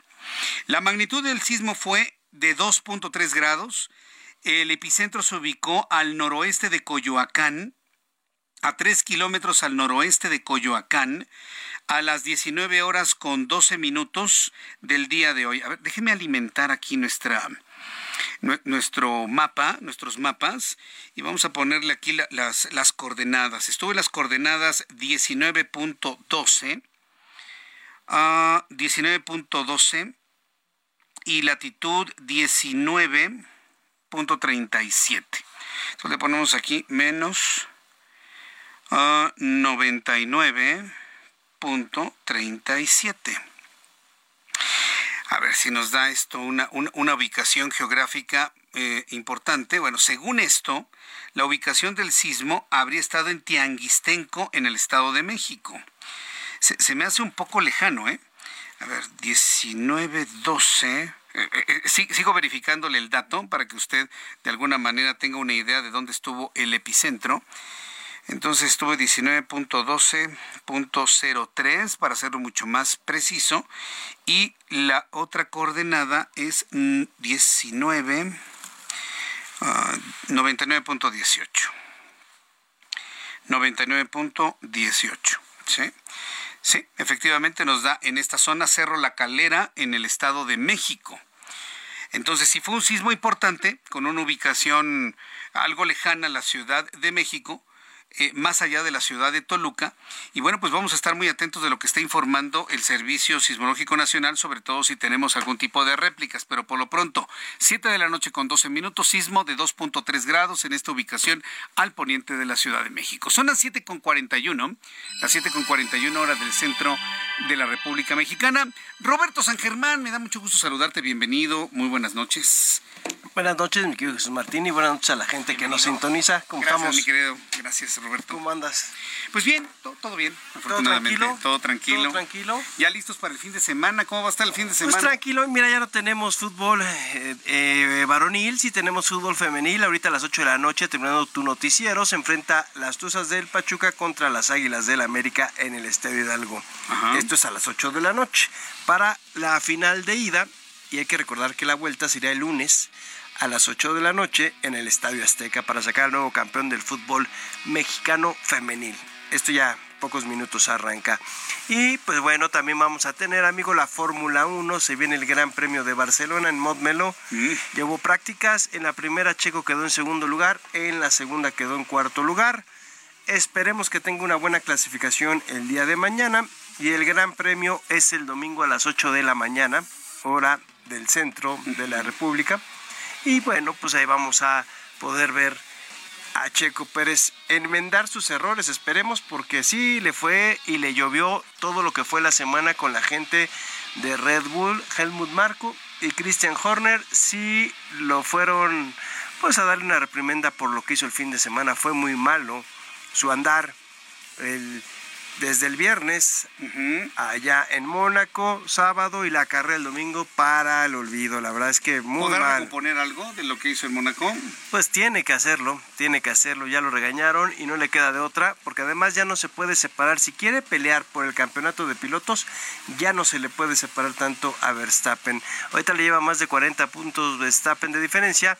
Se le va otros 20, 25 puntos y créeme que no lo va a alcanzar Checo, ni de broma. O sea, no- Verstappen no pierde tres carreras, o sea, y Checo las va a ganar. O sea, sería un milagro, algo, algo. La verdad es que no, parece que no, ¿no? Las estadísticas te lo dan y los números son muy fríos, y calculadores y, y al- algunos pueden llegar a ser exactos, ¿no? Y las tendencias son de que Verstappen, él dice, no me voy a llevar todos los grandes premios, pero sí va a ganar bastantes. Entonces, si Checo quiere competir con él para estar en la carrera parejera uno a uno, pues simplemente va a tener que estar muy al pendiente de lo que va a hacer este fin de semana en Barcelona, allá en Montmeló, en este gran premio. Y pues bueno, a ver qué hace Checo, porque la semana pasada, amigo, los errores sí fueron toditos de Sergio, pero toditos, ¿eh? Ahí Desde sí la hay. clasificación, ¿no? Desde la clasificación y la carrera, la verdad, fue muy mala. Entonces, se viene también esto del Gran Premio de Barcelona. Esto es lo que tenemos en el fin de semana. Y pues bueno, a ver qué sucede. Y bueno, hoy otra vez hubo declaraciones bastante fuera de tono, fuera de lugar. Nuestra pues líder en el deporte, en la CONADE, en la Comisión Nacional del Deporte, sí. Ana Gabriela Guevara, otra vez volvió a dar este tipo de comentarios Está atorada con los calzones, ¿verdad? Pues sí, creo que sí, amigo. No sé si algo quiere ella. No, porque sí tienen conflicto con los calzones. Tiene un los problema con los calzones. ¿eh? Así le está diciendo pues, que se los quiten a todo lo que tiene que ver. Eh, por lo que dijo eh, Nuria Diosdado, esta capitana de la Selección Nacional de Nado Sincronizado, pues así, de simple, ¿no? Contestó esta mujer que la verdad es que la Comisión Nacional de Cultura Física y Deporte, que es la CONADE, Ana Gabriela Guevara, pues sigue discrepando, dando anuncios de esta índole, en donde pues en lugar de quedar bien, dice, ¿no? Si tienen conflicto con los calzones, pues que se los quiten, dijo la funcionaria, ¿no? Porque pues, se pusieron a vender sus trajes de baño para poder sacar boletos y todo esto y para irse. Pues ahora sí dice, ¿sabes qué? La señora te dice pues, que se los quiten, ¿no? No los quieren, pues que los regalen, casi, casi. O sea, que no se da cuenta que eh, a final de cuentas lo que está haciendo las competidoras es vender su ropa o rematarla o hacer una rifa para poder conseguir los recursos que no quieren bajarles. Sí, no, ¿sabes, sabes lo que tiene Ana Gabriela Guevara? Tiene envidia. Tiene envidia de que las nuevas generaciones vendiendo calzones pueden alcanzar medallas de oro, las cuales ella no, la, no alcanzó. Ya sabes que en México el, el éxito no se perdona. Tú lo sabes. que, sí, claro, acuérdate que ella en su época era, fue en su momento la que nos iba a traer una medalla. Sin duda. Y perdió con una australiana aborigen que nunca supimos de repente en esa carrera, en los 400, adiós. Y ella no vendió quedó- calzones. No, no, ella venía con todo el apoyo del gobierno. Así que es. ahora no se le olvide, ¿no? Que en ese entonces se apoyaba a los, a los competidores. Mira, sea que se hayan robado el dinero, como tú quieras verla, pero los apoyaban. Hoy están, perdón la palabra, ¿eh? jodidos. Porque no les dan. O sea, el, el World Aquatics, que es la, la- la fina que era antes, pues la verdad es que no les da un solo centavo. Lo tiene, lo bajan para México, pero como tienen problemas con el señor Kirill Todorov y el gobierno, la CONADE, porque no lo quieren reconocer, la World Aquatics tampoco lo quiere reconocer, entonces los recursos ahí están, pero no los pueden bajar. Y nos los dijo Rommel Pacheco, no lo estamos diciendo nosotros, ¿eh? Los recursos ahí están, pero no los pueden bajar porque hay problemas, no se pueden tocar. ¿Y qué quieres hacer? ¿Cómo, ¿Cómo vas a obligar a los competidores o qué vas a decirles? ¿No vas a pasar estos cuatro años? para un ciclo olímpico, para un ciclo panamericano, un centroamericano, o sea, ¿qué vas a hacer con ellos? ¿Los vas a mantener cuatro años sin que hagan ejercicio? Entonces vas a perder ocho años. Qué barbaridad. O sea, porque pierdes ocho años, ¿estás de acuerdo? Se les salió de control, ¿no? No, yo creo que también, eh, el- eh, mira, si, si no sabes hablar y si no te sabes comunicar y siendo ya legisladora, ya fue legisladora, ahora llevar un puesto de estos, perdón, como decían las abuelitas, calladita te ves más bonita. Sí, sí, sí, de acuerdo. Si no quieres hablar del tema y te molesta, quédate callado o manda un portavoz, un vocero. Sí. Y que hable. Habilitas a alguien que le llegue toda la crítica, ¿no? Pero pues no ella. Ella ya lleva que lo de que pues si quieren que vendan a Bon y Tupperware al- se subió al tren y les dio unas cosas, pues bien Sí. hecho, dijo, "Ah, claro. No, y ha vendido Tupperware lo que quiere, lo que no ha vendido en años, No, ¿eh? lo que hicieron con ellas, ¿no? Y ahora los calzones, pues, ¿sabes qué otra marca de trajes de baño pues puedes subir? Pues yo te doy los calzones, ¿no? O sea, no sé, o sea, sacando esto, la verdad es que no ayudan. Me queda claro que no tiene que la iniciativa privada ayudar cuando le corresponde al gobierno, porque si no se van a acostumbrar, Sí. ¿no? Pero pues ahorita tienes que buscarle agua de las piedras, compadre. ¿Y de dónde tienes que ir a buscar gente que te quiera apoyar y que lo único que pueden hacer es la iniciativa privada, como lo hizo en su momento Fundación Telmex, dándoles el dinero para que fueran a Soma Bay, a Egipto, a estos campeonatos? ¿No? Entonces, esa es la cuestión. Otra vez. Pero las respuestas de esta mujer, no lo puedo creer que siendo ella una em, atleta que fue olímpica, que tuvo panamericanos, centroamericanos, que estuvo la Golden League también cuando corría, venga con esas declaraciones a sus compañeros de profesión. Ajá, ajá. Yo no entiendo si está enojada con alguien, este, trae algunos problemas, no sé, pero sus respuestas están fuera de lugar. ¿No? Alguien le tendría que decir, oye, ¿sabes qué? No puedes hablar así. Pero pues no lo van a hacer.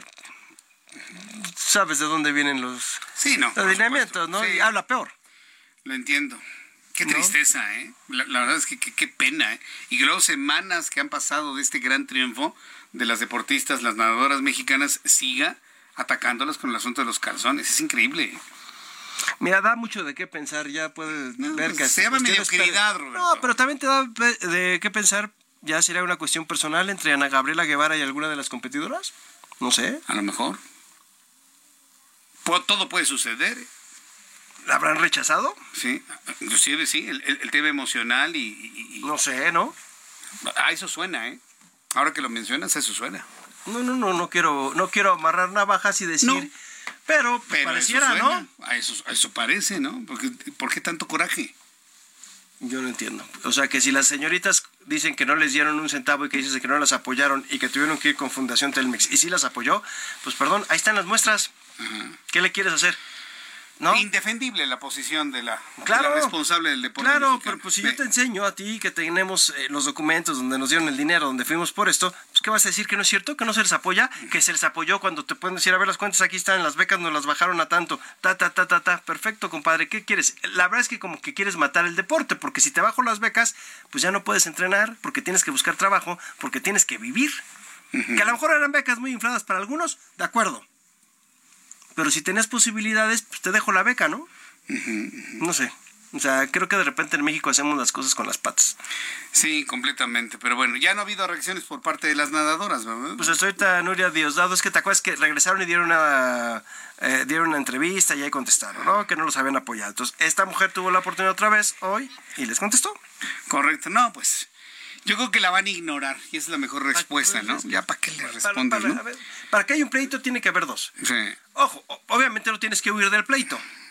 Pero también hay de repente situaciones en que mejor te das la media vuelta y dices, ya no quiero escucharte. Es lo mismo siempre, ¿no? ¿Para qué me voy a pelear? No me das respuestas, no me das cómo vamos a arreglar esta situación.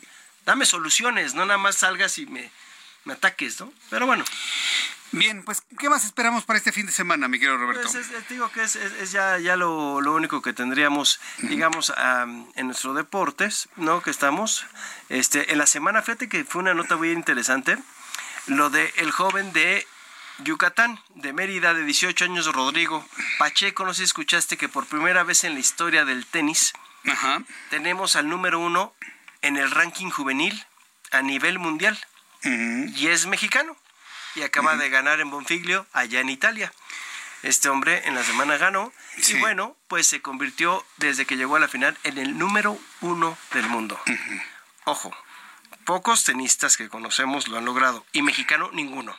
Él es la primera persona que lo logra. Así que hay que seguirlo. Te puedo decir que Rafa Nadal fue el número uno del mundo en juveniles. Djokovic me parece que también. Federer no. Federer no llegó a ser el número uno. No estaba catalogado tan fuerte. Federer fue creciendo poco a poco. Pero lo de este jovencito hay que verlo. Y lo lleva el que fue el hijo del capitán de la del equipo de Copa Davis, de Sí. aquel de, Ra- de Raúl Ramírez, te vas a acordar, Alan Lemet. ¿Te acuerdas del señor Lemet, que era el capitán de Copa Davis de México? Pues su hijo lo lleva este hombre, están allá en la Ceiba, en, eh, me parece que se llama la Ceiba o alguna cosa así, allá en Mérida, en un club, y lo tiene este hombre y lo está llevando de la mano y lo está haciendo crecer a Rodrigo. Pues traen todo el bagaje de esa época de oro que tuvimos cuando Raúl Ramírez llegó a ser el número 5 del mundo, amigo, y que le ganó aquí a Jimmy Connors en, el, en el Club Chapultepec. Que muchos no saben, pero México tuvo gran equipo de Copa Davis en una ocasión y se le ganó a los Estados Unidos cuando estaba Jimmy Connors en su mejor momento, le ganó aquí a Raúl uh, ¿Quiénes son los, los nuevos que vendrán? ¿Quién sabe? Era Yves Lemet, era el capitán, y su hijo está llevando, Alan, Alain está llevando a Rodrigo Pacheco. Mi querido Roberto, muchas gracias por la información deportiva. Que tengas buen fin de semana. Amigo. Ya nos vamos, son las 7.53 y quiero agradecer a mis compañeros del equipo de producción que me están ayudando a corregir la ubicación del epicentro del sismo. Hubo un sismo a las 7 de la noche con 12 minutos, con una ubicación, dice el Servicio Sismológico Nacional, a 3 kilómetros al noroeste de Coyoacán. Eh, fíjese que me equivoqué en un puntito en el momento de estar alimentando la información de nuestro mapa y al hacerlo correctamente y gracias a, nuestro equipo de producción, tenemos la ubicación correcta. No está en las montañas de la Magdalena Contreras, ¿eh? No, no, no. ¿Saben dónde está el epicentro? En Avenida de los Insurgentes, esquina la calle Actipan. ¿Sabes dónde está la calle Actipan? Aquí a unas cuadras de donde se encuentra el Heraldo de México. Es Insurgentes Actipan, hay una gasolinería en la esquina, casi contra esquina del edificio de pronósticos para la asistencia pública.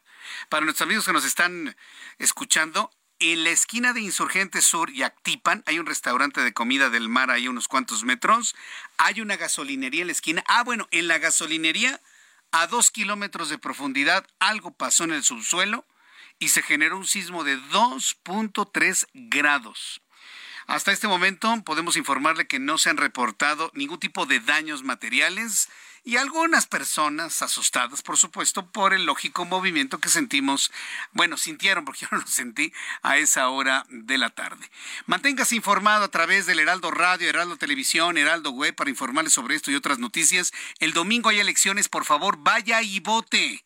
Gracias por su atención y que tenga usted muy buenas noches. Esto fue Heraldo Noticias de la tarde con Jesús Martín Mendoza.